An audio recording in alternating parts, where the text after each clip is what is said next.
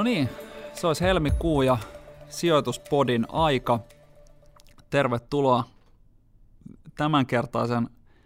podin pariin. Meillä on täällä äänessä tänään Nordean varallisuudenhoidon strategitiimistä Hertta Alava, Ville Korhonen ja Antti Saari. Nyt tämä onkin ollut aika jännittävää tämä tammikuu tuossa markkinoilla. Meillä meinasi jo alkaa kolmas maailmansota ja sitten samalla, niin tota, tai ei samalla, vaan vähän sen jälkeen tuli näitä viruspelkoja Kiinasta. Me kuitenkin ollaan aika myönteisiä markkinasuhteen ja ajatellaan sillä tavalla, että kyllä tämä tästä, tästä parempaan kääntyy ja osakkeet edelleen sitten voittajia tänäkin vuonna tai ainakin nyt lähikuukausina. Mutta mitäs tämä, Hertta, sä oot käynyt joskus vähän kauppaakin tuolla kehittyvien markkinoiden puolella ja muuta, niin miltä tämä koronaviruskeskustelu siitä vinkkelistä näyttää? No sanotaan, että Kiinassahan tietysti ihmiset pelkää tätä virusta ja se on sillä tavalla mun mielestä ihan ymmärrettävää, että siellähän se epäluottamus viranomaisiin ja muuhun tämmöiseen yleiseen puheeseen on erittäin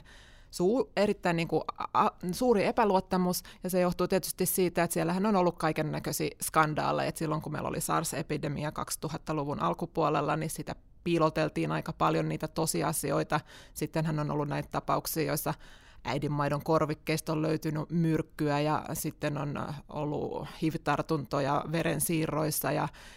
kaik- kaikkea niin tällaista, että se epäluottamus on erittäin syvä. Joten tälläkin hetkellä, vaikka niin kuin mun mielestä Kiinan viranomaiset on tehnyt niin kuin ihan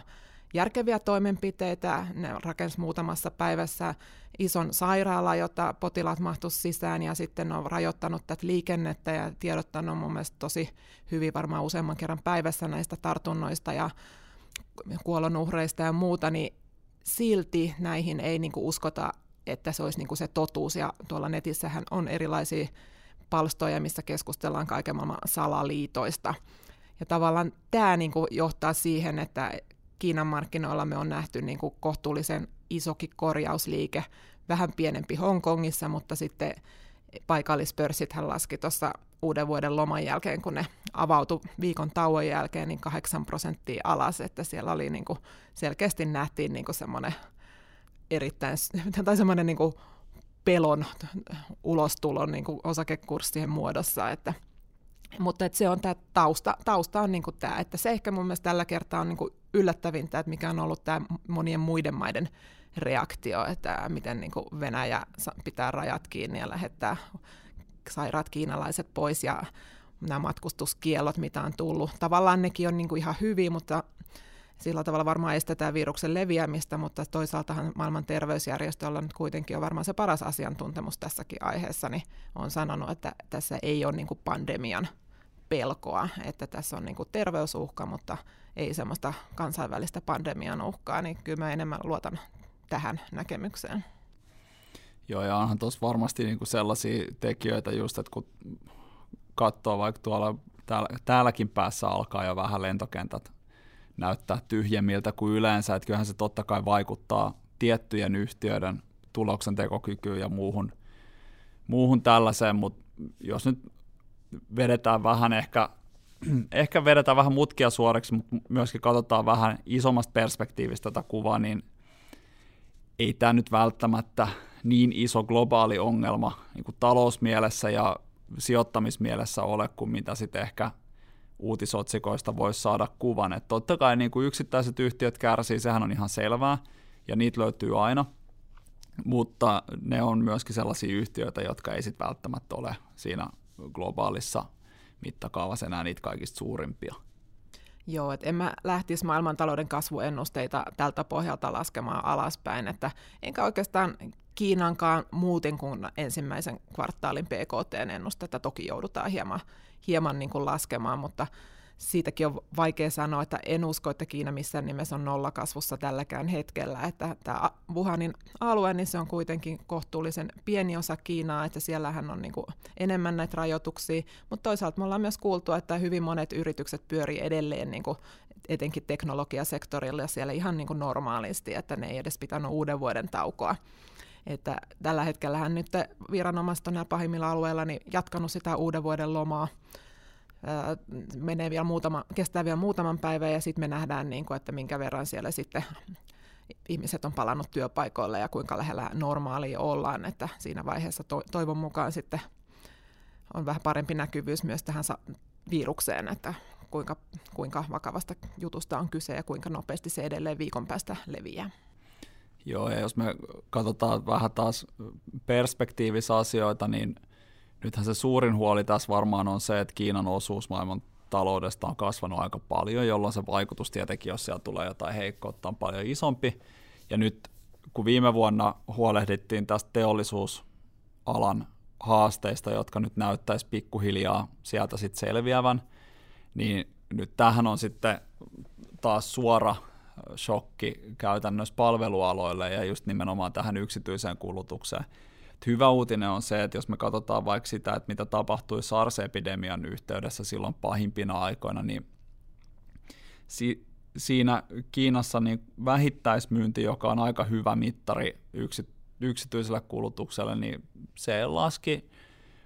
yhtenä kuukautena se vähittäismyynnin kasvu oli selkeästi heikompaa kuin tota, muina kuukausina ja parina kuukautena siinä ympärillä sitten niinku vähän heikompaa. Mutta sitten sieltä toivottiin, toivottiin pikkusen korkeammille tasoille kuin miltä lähdettiin. Ja nythän Kiinan viranomaiset on jo jossain määrin tehnyt elvytystoimia, eli ne pyrkii tukemaan sitä taloutta ja estämään tällaista liiallista hidastumista, mutta selkeästi myöskin siellä jätettiin tota, varaa elvyttää lisää, jos, jos homma menee pahemmaksi. Se, mitä pörssikurssien osalta tapahtui silloin SARS-epidemian aikana, joka nyt on ehkä paras vertailukohta tähän, niin suurin piirtein siinä vaiheessa, kun Kiina ehti ilmoittaa maailman terveysjärjestölle tästä tota, näistä SARS-tartunnoista, niin Yhdysvaltain pörssi oli aika lähellä niitä pohjia, minne se sitten siinä päätyi. Ja totta kai siinä kiinalaisia kesti paljon pidempään ilmoittaa näistä asioista kuin mitä, mitä niillä on nyt kestänyt. Ja sitten taas toisaalta niin pörssikursseja ehkä siinä aikana ajoi jotkut ihan muut asiat kuin joku SARS-epidemian pelko, että silloin kuitenkin oltiin vielä toipumassa IT-kuplan arvista, ja se varmaan näkyy ehkä enemmän sitten siellä pörssikurssien kehityksessä. Mutta kun siitä sitten lähdettiin vähän eteenpäin, niin siihen pisteeseen, kun maailman terveysjärjestö ilmoitti, että nyt tämä SARS-epidemia on selätetty, niin pörssikurssit oli noussut Yhdysvalloissa jo parikymmentä pinnaa sieltä pohjilta, eli sellaista niin kuin ihan yltiöpäistä synkistelyä ei ehkä kannata tämän pohjalta kuitenkaan ruveta tekemään.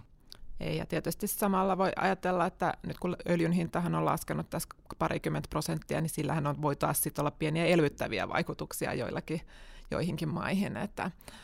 et, et, ei tässä ei tosiaan lähdettäisi muuttaa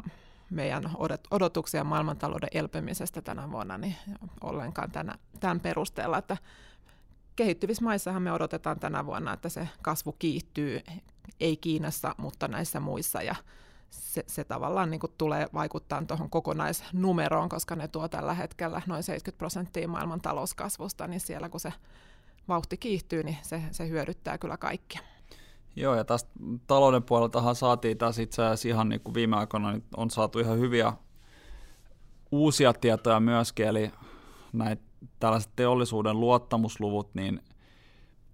vaikka ne nyt voi ihan hyvin olla sit lähikuukausina pienessä paineessa taas tämän tota, koronaviruksen takia, riippuen paljolti siitä, että miten siihen vastataan ja miten nopeasti se sit saadaan kuriin, niin kuitenkin nyt nämä viimeisimmät, nämä tammikuun luvut oli taas kerran hyviä, eli siellä mentiin parempaan suuntaan, varsinkin just monessa kehittyvässä taloudessa, ja sitten ennen kaikkea Yhdysvalloissa tämä Yhdysvaltain oma tota, ISM-instituutin keräämä teollisuuden luottamusluku, joka on näyttänyt hyvin synkältä pitkään aikaa, niin se ponnahti sieltä ylöspäin ja tällä nyt sitten on tietenkin saatu taas vähän, vähän luotua lisämyönteisyyttä tuonne pörssikursseihin. Mutta itse asiassa tällä, kun sä Herta puhuit noista elvyttävistä vaikutuksista, niin näillä vähän hassusti näillä markkinahermoiluilla on toinenkin elvyttävä vaikutus, joka tulee korkomarkkinoiden puolelta, eli korot laskee aika kovaa kyytiä. Joo. Korot on tullut alaspäin, eli tämä hermoilu on näkynyt tuolla turvasatama sijoitusten kysynnän kasvuna ja valtion lainojahan pidetään monesti tämmöisenä turvasatamana silloin, kun on epävarmuutta ja selkeä korkojen lasku Yhdysvalloissa tullut semmoisen 0,2-0,3 prosenttiyksikköä korot alaspäin ja Euroopassa Saksan valtionlainakorko on täällä se mittatikku, niin Saksan valtionlainakorko on tullut myös semmoisen 0,2 prosenttia alaspäin, että aika voisi sanoa, että niin kuin merkittävä liike matalammille tasoille siellä korkomarkkinoilla. Ja sehän tukee tietysti yritysten tuloksentekokyky, ainakin jos ei nyt nämä luottoriskimarginaalit ihan hirveästi levenä siinä samaan aikaan, niin mitä pidempään siellä matalalla pysytään, niin sitä helpompi yritysten on sitten rahoittaa uudestaan niitä erääntyviä velkojaansa ja sitä kautta tehdä tulosta. Joo, kyllähän tämä tämänhetkinen korkoympäristö, jos puhutaan, että se on sijoittajan kannalta haaste, niin yritysten kannaltahan se on ollut, voisi sanoa sitten mahdollisuus, erittäin myönteinen asia. Eli viime vuosi esimerkiksi oli vuosi, jolloin niin korot oli alhaalla, riskimarginaalit laski matalille tasolle, niin yritykset laski liikkeelle erittäin paljon lainoja. Kaikki ei ollut tietysti uutta velkaa. Suurin osa tästä oli sitä, että rahoitettiin erääntyviä lainoja ja sitten rahoitettiin semmoisia kohta erääntymässä olevia lainoja, eli haluttiin vaan lukita se matala korkotaso nyt sitten pidemmäksi aikaa. Ja sitten luonnollisesti kun korkotaso on matala, niin yrityslainoista kuitenkin saa pientä, pientä marginaalia verrattuna näihin valtionlainoihin, niin sijoittajien kysyntä myös sitten yrityslainoille on ollut hyvä. Ja yritysten niin kun, takaisinmaksukyky on pysynyt hyvänä, eli Yhdysvalloissa jonkun verran viime vuonna nähtiin maksuhäiriöiden lisääntymistä, mutta tultiin jonnekin kolmen prosentin tasoille maksuhäiriöiden määrässä ja tämä on matalampi, mitä historiassa keskimäärin on nähty, eli se niin kun tilanne luottoriskimielessäkin on pysynyt erittäin suotuisana siellä ja Eurooppa kehittyvät markkinat yrityksillä käytännössä ollut mitään ihan yksittäisiä maksuhäiriöitä, joita näillä alueilla saatiin. Eli tilanne pysynyt niin kuin sitä kautta edelleenkin hyvänä ja jos nyt sitten kasvunäkymä niin kuin tälle vuodelle on kohtuullinen, niin ei yrityksellä pitäisi olla niin kuin isompia haasteita näiden velkavelvoitteidensa ja korkojen hoitamisessa. Eli sinänsä ihan kohtuullisen suotuisa näkymä. Tietysti pitää muistaa, että ne riskimarginaalit on, on matalilla tasoilla, eli ei siellä mitään semmoisia ilmaisia sijoitusvoittoja ole siinä mielessä tiedossa. Joo, se on vähän sillä, se on, se on hyvä asia osakesijoittajalle, että ne riskimarginaalit on matalalla, koska ne yritykset pystyisivät rahoittamaan toimintaansa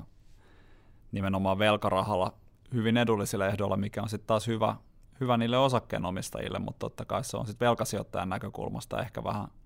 kaksiteräinen miekka, jos ne marginaalit hirveän kapeaksi, kapeaksi painuu. Mä jostain luin, että tammikuu olisi ollut paras kuukausi ikinä tällaisten riskiyrityslainojen tota, liikkeeseen lasku määrissä, eli kyllähän tässä nyt aika monet yhtiöt näyttäisi hyödyntävän sitten tätä. Joo, kyllä siellä, siellä vilkasta on ollut, eli lainamäärät on ollut erittäin niin kuin suuria, mitä yritykset on sitten tuonut, tuonut markkinoille ja niillä on löytynyt sitten sijoittajakysyntä. Tuossa kehittyvien maiden lainapuolellakin huomattiin, että tuossa heti tammikuun alussa niin tuli aika paljon lainaemissioita, mikä oli tietysti tosi hyvä etenkin tämän hetken tilanteesta, kun katsoo, että monet maat otti sen alkuvuoden lainatarpeensa heti siinä vuoden alkuun, jolloin oli todella kova kysyntä ja tunnelmat korkealla, joten sillä tavalla ei ole mitään niin kuin välittömiä paineita, että joutuisi ottaa kalliimpaa lainaa, vaikka tämä tila, jos tämä tilanne menisi pahemmaksi. Niin. Niistäkin on muuten nyt, kun avasit tämän keskustelun, niin jonkun verran veistelty just nimenomaan näistä kehittyvien maiden lainoista. Nehän on, tai niitä on pidetty aika riskisinä joskus aikana, mutta eikö siellä on nyt vähitellen alkanut ilmestyä pikkusen enemmänkin sellaista niin kuin kohtuullisen vähän velkaantunutta tota, liikkeeseen laskijaa mukaan?